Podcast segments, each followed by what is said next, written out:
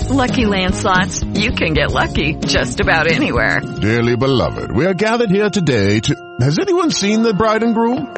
Sorry, sorry, we're here. We were getting lucky in the limo and we lost track of time.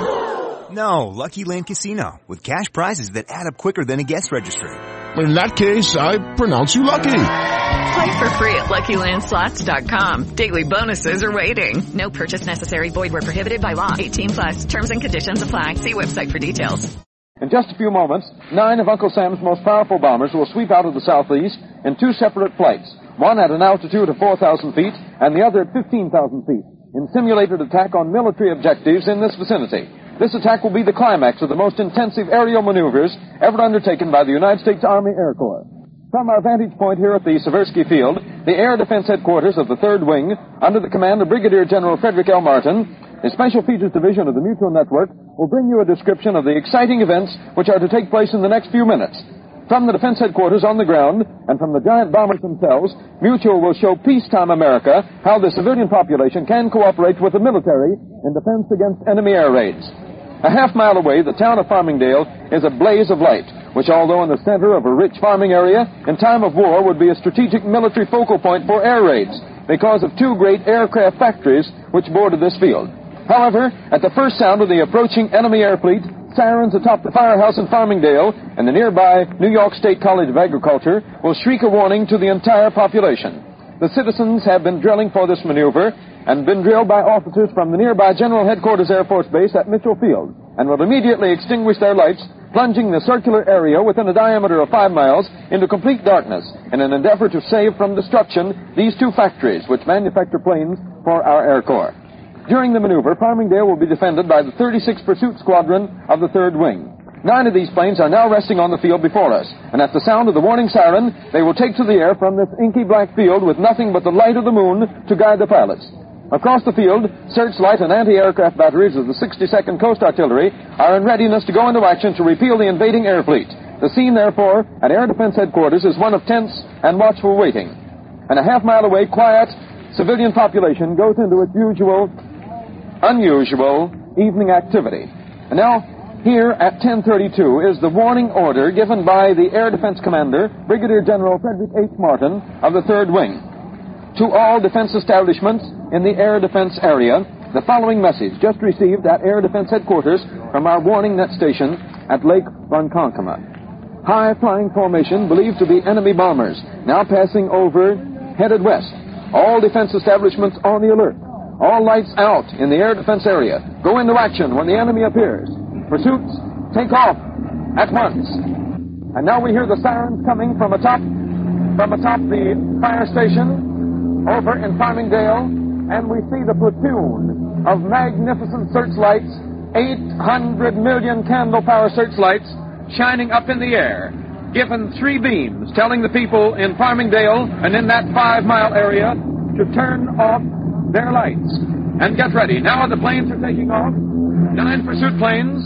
We've seen one, two, and now here goes the fourth and the fifth these magnificent lights shining up in, in the air, meeting each other high miles overhead. Now we see number six of the planes, followed by number seven, and the pursuit planes are quickly off in the air to, de- to defend this field. I want to call to your attention that Farmingdale is not being defended, but the attack tonight will be on the area the area housing these two great airplane factories. Now we see the planes go up over above us. Lights are all extinguished. No lights any place within this whole section of the country. And so now a real simulation, a real simulation of war as these planes go up overhead.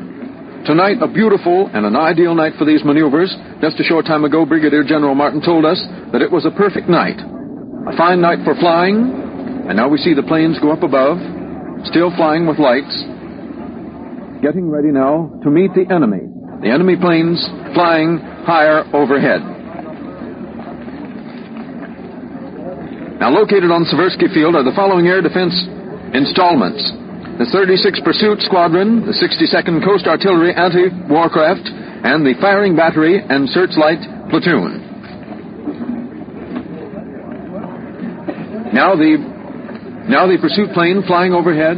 We can just barely see the light of one of them, and we see some of the bombers coming at a great distance, coming close for the battle. Yes, flying at a great distance now coming. Now coming from the east is one of the six bombers flying at the altitude of 4,000 feet. And coming into us, and of course coming to the one main objective, the air factory 200 by 400 feet. And the attempt will be to drop upon this factory bombs of 600 pounds. Now we see the planes getting ready to meet. And now, with the maneuver well underway, to bring you a description of this raid from the enemy in the sky, we take you to an attacking bombing plane, rumbling its way through the Long Island night. Uh, this is Sam Bristol speaking from the navigator's seat of one of the B-18 Douglas bombers comprising this reconnaissance fleet flying at an altitude of 8,000 feet over a mile and a half above the earth. We're at 4,000 feet above the plane carrying the flares, which are down below us. The two pilots sitting at the controls directly ahead of me are peering through the glass of the cockpit canopies are scanning the darkened countryside below. The problem of finding the objective, that is Seversky Field, is complicated by the fact the community is situated in the midst of open fields, normally dark. The actual objective occupies but a minute portion of this blackout area with a diameter of five miles. Flying above us at an altitude of 15,000 feet, more than two and a half miles above the earth, are the ships of the 7th Mount Pleasant Squadron, which tonight have flown down to their base in Hartford, Connecticut, to represent the enemy. Our task is to locate and illuminate the objective so that the bombers above us may take accurate sights on the two aircraft factories, the Seversky and Grumman plant. Of course, during this maneuver, cameras will be dropped, but high-speed Army cameras uh, focused to the bombing site will reveal what would have happened during an actual raid. To light up the ground below and expose the objective, a blast of this reconnaissance group will drop powerful magnesium flares attached to small parachutes as soon as our navigators have the exact location. These flares, floating earth, will provide a brilliant brilliantly comprehensive daylight for a period of about 10 minutes. So far, they haven't dropped the flares, and we're swinging away to the uh, north of the objective which we started a moment ago. We saw the lights of Farmingdale go off as yet when the warning red, uh, warning signal of the air raid was sounded. We're off to the north of that dark area, which is surrounded by a fringe of lights representing motor cars and sightseers, perhaps on the highways around Farmingdale. A great throng of sightseers from New York and surrounding communities came out tonight to see this first air raid blackout drill in the history of the United States. Uh, we're still waiting to sight the flares which will be dropped by the reconnaissance plane below us just as soon as they get near that particular spot that they want. Uh, our two great motors here are spitting out blue flame, and we've climbed up to our prescribed height of 8,000 feet. We've been booming along at about 220 miles an hour, circling over Lucky Land Casino asking people what's the weirdest place you've gotten lucky? Lucky? In line at the deli, I guess? Aha, in my dentist's office. More than once, actually. Do I have to say? Yes, you do. In the car before my kids' PTA meeting. Really? Yes. Excuse me, what's the weirdest place you've gotten lucky? I never win and tell. Well, there you have it. You can get lucky anywhere playing at LuckyLandSlots.com. Play for free right now. Are you feeling lucky? No purchase necessary. Void where prohibited by law. 18 plus. Terms and conditions apply. See website for details. This area for about 15 or 20 minutes, uh, waiting for our other planes to catch up to us. As yet, no flares have been dropped. We're peering out of our window here in this uh, navigator's seat, looking out over the broad expanse of this wing and waiting to see this demonstration. It was truly remarkable to see the lights snap out as one and the searchlights of the 62nd Coast Artillery and uh, go into action and warn the citizens of Farmingdale that this air raid was officially on. One can uh, hardly imagine that this sort of thing is taking place in the United States because, as we told you, it is the first time that such a maneuver has ever been held by the Army Air Corps. And it is the climax of these great maneuvers, which have. There goes the first player now, dropped from a bomber over to our left. They're dropping down, several of them, and the parachutes are opening gently, and those flares are beginning to illuminate.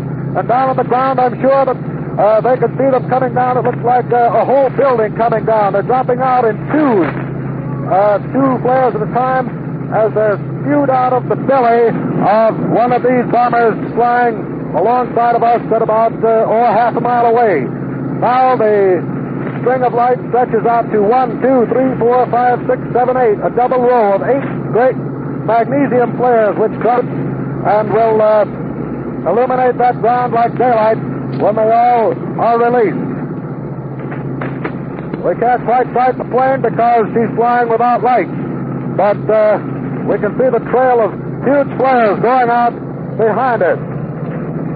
Uh, as yet, we haven't seen the flashes of the. There go the flashes of the anti-aircraft guns below down at Seversky Field, and they are trying to take sights on these invisible planes flying without lights. There go the flashes, and if you don't think this looks like China or Spain, you're crazy because it does. My goodness it is the United States. There go more magnesium flares out of the bombers over to our left. And high above us at 15,000 feet, 7,000 uh, feet above our location, lurk those tremendous bombers similar to the one in which we're flying, which can drop 3,200, uh, 3,200 pounds of explosives on that objective Seversky Field and its surrounding plants. These great planes weigh about 13 tons themselves and carry 3,200 pounds of explosive. There goes a great string of lights out now falling gently. There's hardly any wind tonight, and they're dropping right over the town. And from here, we can see the town begin to take shape at uh, this great height of 8,000 feet. Uh, right off our wing now lies Farmingdale, a community which is on guard for this raid from the skies.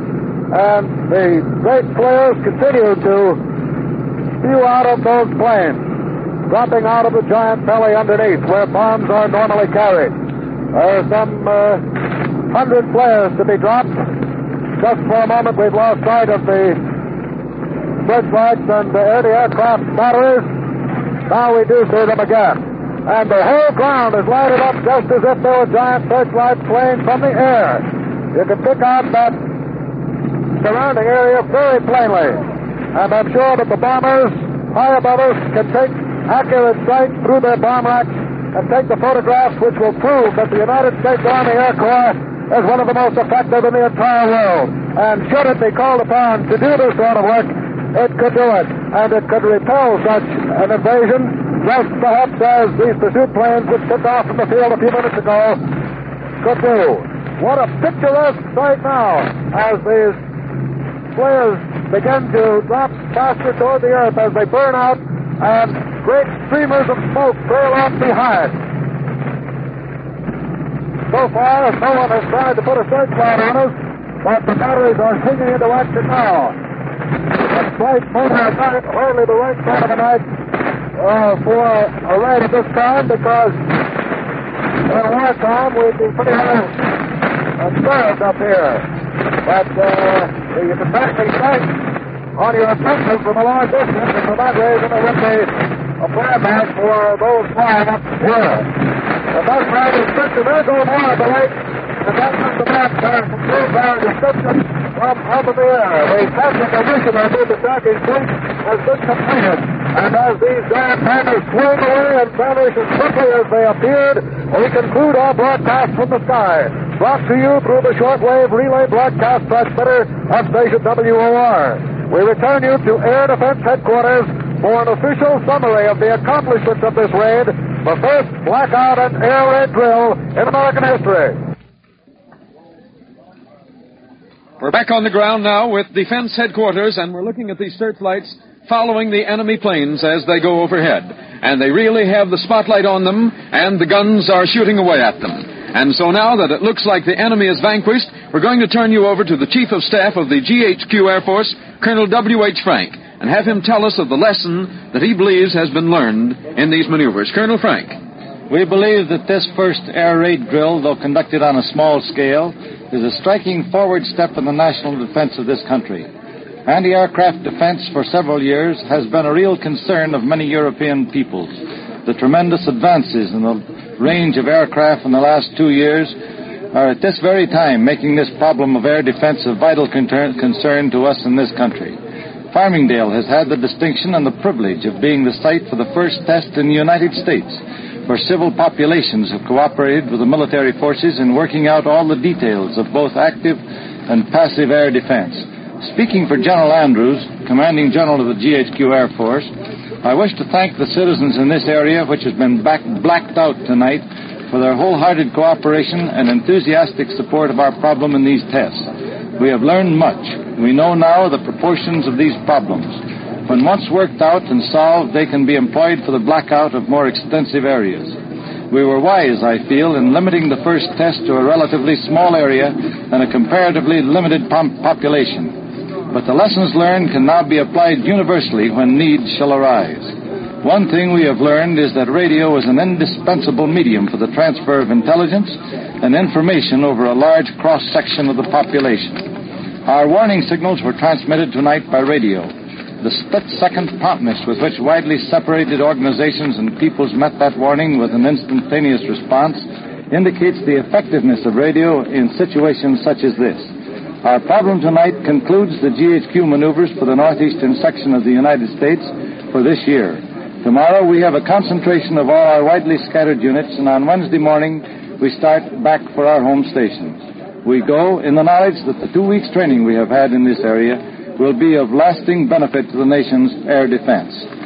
Our thanks to Colonel W.H. Frank, Chief of Staff of the GHQ Air Force. The lights of Farmingdale will soon begin to reappear and the population return to normal routine following the first practice air raid and drill staged by the General Headquarters Air Force as a climax to the extensive five-day maneuvers of the United States Air Corps. The Mutual Network has described this exciting event from both land and sky. This broadcast has been a presentation of the Special Features Division. This is the Mutual Broadcasting System.